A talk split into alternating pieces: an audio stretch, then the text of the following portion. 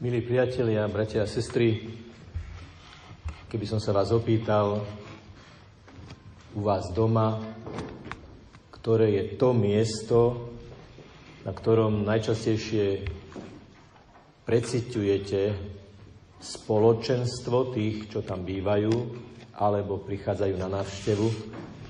Predpokladám, že by ste neodpovedali, že je to sedačka pred televízorom. Lebo ako hovorí istý vtipkár, televízoru sa podarilo urobiť z rodinného kruhu rodinný polkruh. Je však iné miesto, na ktorom by sme sa asi shodli, že to miesto, na ktorom naozaj prežívame spoločenstvo, je stôl. Aj etymologicky je zaujímavé, z čoho vlastne toto slovo pochádza a aké sú z neho odvodené výrazy. Jedna možnosť, ako sa dá vysvetliť pôvod slova stôl, je zo starých jazykov, ako sa do nich navrstvovali postupne jednotlivé významy, je jednoducho to, čo stojí. Čiže ako keby nejaký vyvýšený, pevný bod na štyroch nohách. Ďalší význam ako keby doplňal tento, ďalšia možnosť je stôl ako to, čo je ustlané, doslova, ale v prenesenom zmysle teda prestreté. Čiže to, čo, ak to spojíme, dokopy ten význam, tak stôl etymologicky znamená to, čo stojí a je prestreté. A preto je naozaj stôl tým miestom, na ktorom, pri ktorom sa odohrávajú veľmi dôležité veci. Kto si spočítal, že v evaneliách Ježiš 15 krát zasadne za stôl, aby tam počúval, hovoril, odpovedal, pýtal sa a vyučoval. Čiže Ježiš aj stoloval, aj nastoloval otázky, problémy, dilemy, rozhovory. V dnešnom evaneliu máme jedno z týchto 15 stretnutí. Ježiš hovorí Zachejovi. Zachejovi, ktorý je nízkej postavy a pred všetkými vylezie na strom. Je v ňom, je v ňom akýsi impuls. Kto to je ten muž, ktorý tadiaľ to prechádza? Možno o ňom veľa počul, možno počul o jeho učení, možno o jeho zázrakoch. Nie k Ježišovi, ale z diálky. On nízkej postavy vylezie na strom, aby sa na ňo pozrel. Možno by sme očakávali, že Ježiš povie, tak keď nechceš, tak nechceš. Dobre, keď sa chceš pozerať z diálky, pozeraj sa z diálky. Takže toto nie je logika dobrého pastiera. Toto nie je logika srdečného človeka. Toto nie je logika niekoho, kto v mene Božom chce proaktívne nadvezovať kontakty. Zachej, poď dole. Nepotrebujem, aby si bol na strome. Poď bližšie. Nebuď ďaleko. A potom Ježiš robí to známe seba pozvanie do Zachejovho domu, a to slovo dnes chcem byť v tvojom dome, opäť exegéti, analytici jazyka hovoria, že v tom slove je zakodované, ako keby dnes chcem zotrvať, byť, spočinúť dlhšie u teba v tvojom dome. A z celého kontextu, i keď sa tu stôl výslovne nespomína, je jasné, že Zachej Ježiša prijal v tom čase niekoho prijať do domu samozrejme obnášalo so sebou aj prestretie stola, zasadnutie ku stolu a rozhovor pri tom stole. A v tej najvypitejšej situácii sa Zachej postaví, z čoho vyplýva, že sedeli, že spočívali, že mali na seba čas. Čo spôsobuje stôl svojim tvarom? Prvé, že nás posadí okolo, aby sme sa pozerali na seba. Prvé. Druhé, že za stolom sa sedí a nie stojí. Zabudnime na vysoké bufetové stoliky v Kamzíku, kde si na rýchle bufetové nasýtenie. Na normálnych okolnosti si k stolu sadáme a gesto sadnutia znamená mám čas. Mám čas sa posadiť. Posaďte sa u nás, aby ste nám nezobrali spánok, hovorí sa v ľudovom jazyku. Možno, možno to má znamenať, keď tak veľmi rýchlo kmitáte, prídete, odídete a nespočinieme spolu, berie nám to pokoj, berie nám to spánok, berie nám to to, čo prirodzene ľudsky očakávame. Čiže sedíme, pozeráme na seba, rozprávame sa, nastolujeme otázky, možno aj jednoduché, nemusia byť nejaké všehomírne, fatálne, existenciálne vždy. Niekedy je taký pokojný, jednoduchý rozhovor o bežných veciach, o najnovších skúsenostiach, udalostiach a zážitkoch je veľmi, veľmi stmelujúce. No a potom samozrejme liturgia stola, keď sa sítime. Na stôl ustlatý, prestretý, sa položí jedlo, ktoré niekto pripravil. Mamička, bolo to super. Je to výborné, polievka chutná. Jednoducho tieto drobné poznámky, podávanie jedla, všímanie si toho, že niekto to má ďaleko, ja mu to podám. Niekomu chýba príbor, tak mu ho podám. Všimnem si, že niečo ešte na stole chýba, vstanem a odozdám to. Drobnosti, možno by niekto povedal dokonca, že či toto patrí vôbec do kázne, ale bratia a sestry, toto vytvára atmosféru nášho stolovania a nastolovania v tom každodennom živote. Ježiš je fascinujúci, geniálny, úžasný práve tým, že cez tie bežné životné situácie, aby bolo jasné, že Boh nie je ďaleko, ale blízko, že je prítomný, že je cez všetko a vo všetkom pre človeka, cez takúto krásnu ľudskú skúsenosť, ako je stolovanie a nastolovanie, sa stane niečo celkom výnimočné. Evangelium, ktoré sme prečítali, je zvláštne a oslovujúce nielen tým, čo tam odznelo, ale aj tým, čo tam neodznelo. Kto je Zachej? Tak predovšetkým stará štruktúra kolaborant s rímskou okupačnou mocou, ktorý dokonca siaha ľuďom na peniaze a pre túto okupačnú moc ich vymáha. Jednoducho, prepáčte, pre vtedajších Ježišových súčasníkov nechutný človek z ich pohľadu. A Ježiš jemu povie, že ja chcem byť u teba doma. Najprv pri tvojom stole, a potom v tvojom srdci. Ale nepočujeme tam nejakú výčitku, nejaký zoznam previnení, nejaký trestný register. Ježiš svojou láskavou prítomnosťou spôsobuje, že v tom kontraste k Ježišovi ktorý ho pozýva do svojho srdca a preto u ňo chce stolovať.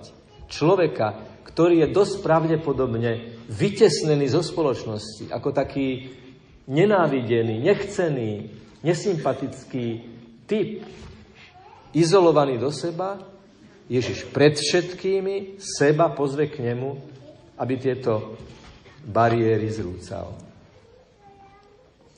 Možno ste si všimli, drahí bratia a sestry, že je takou bežnou súčasťou napríklad recepcií veľkých slávností, na ktoré je pozvané množstvo ľudí, sa niekedy stane, že niekto sedí sám. Pozvali ho, nikoho tam nepozná, nikto sa mu neprihovorí a sedí sám. Bol som veľmi oslovený jedným človekom, ktorý mi hovoril, a keď takéhoto človeka vidím, tak vyslovene programovo idem k nemu, aby nebol sám a ho oslovím. To môžu byť rôzni zachejovia. To môže byť človek, ktorý je tak zakliesnený vo svojich komplexoch, vo svojich previneniach, vo svojich závislostiach. Možno to bol outsider svojej triedy, šašo, ktorému sa každý vysmieval a ktorému si šepkali za jeho chrbtom. Možno to bol a je to človek, ktorému otec alebo mama nikdy nepovedala, si senzačný, podarilo sa to, vieš to, si dobrý. Nevieme.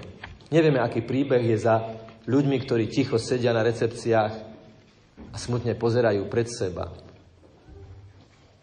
Malo by byť ako keby prirodzene našou aktivitou proaktívne, proaktívne, to znamená iniciatívne osloviť človeka. Samozrejme, že je to niekedy tých prvých 5 minút takých trápnych. Ja ho vôbec nepoznám, on ma vôbec nepozná, vôbec sa nepoznáme. Ale niekedy tá banálna otázka, odkiaľ ste, koho poznáte, v akej súvislosti ste tu, kdo, koho tu poznáte, alebo jak ste v tejto situácii, akokoľvek, tých 5 minút prelomí niečo a skúsenosť hovorí, že ide to oveľa rýchlejšie to naťuknutie tej škrupiny, toho kruniera, toho zachej, poď dole, poď bližšie. Nie si taký malý v mojich očiach, aby si v mojich očiach bol veľký len na strome. Ty si veľký, keď si blízko, lebo si človek, lebo si brat, lebo si sestra, lebo si, lebo si tu. Budem sa trošku opakovať a dúfam, že to nevyznie ako nejaká sebachvála. Ale raz som sedel v kúpe vo vlaku a napriek tomu, že sme tam boli piati alebo šiesti, nikto sa s nikým nerozprával. Dokonca muž oproti mne si tak veľmi sústredene krájal klobásu, dokonca mal lopár so sebou, zrejme to bola jeho taká už príprava na vlak, si tak veľmi sústredene s pohľadom zabodnutým do tej klobásy krájal tie krúžky a pojedal to. Hovorím si, jaký sme to tu čudná skupina, partia, sa nerozprávame, sme tu vo vlaku, prečo niekto s niekým nehovorí? Tak som to riskol a povedal som mu, dobrú chuť vám prajem. A on hovorí, a pán Farár, viete, čo som sa vás chcel opýtať? A takmer nám nestačil čas, až kým sa cesta neskončila. Ja viem, to je banalita, krátky, jednoduchý príbeh, ale je to o tom, ak máme Ježiša, a Ježiš nás pozýva k zachejom, ktorí sú okolo nás, tak je súčasťou našej evangelizácie a nášho apoštolátu vytvárať ten stôl. Máme na seba čas, pozeráme na seba, zdieľame sa a rozprávame. A tak ako Zachej nepotreboval výčitky, lebo na pozadí Ježišovej lásky si uvedomil svoju nelásku a zrazu sa začína verejne pri tom stole kajať a tu už sme pri dôvernom stole.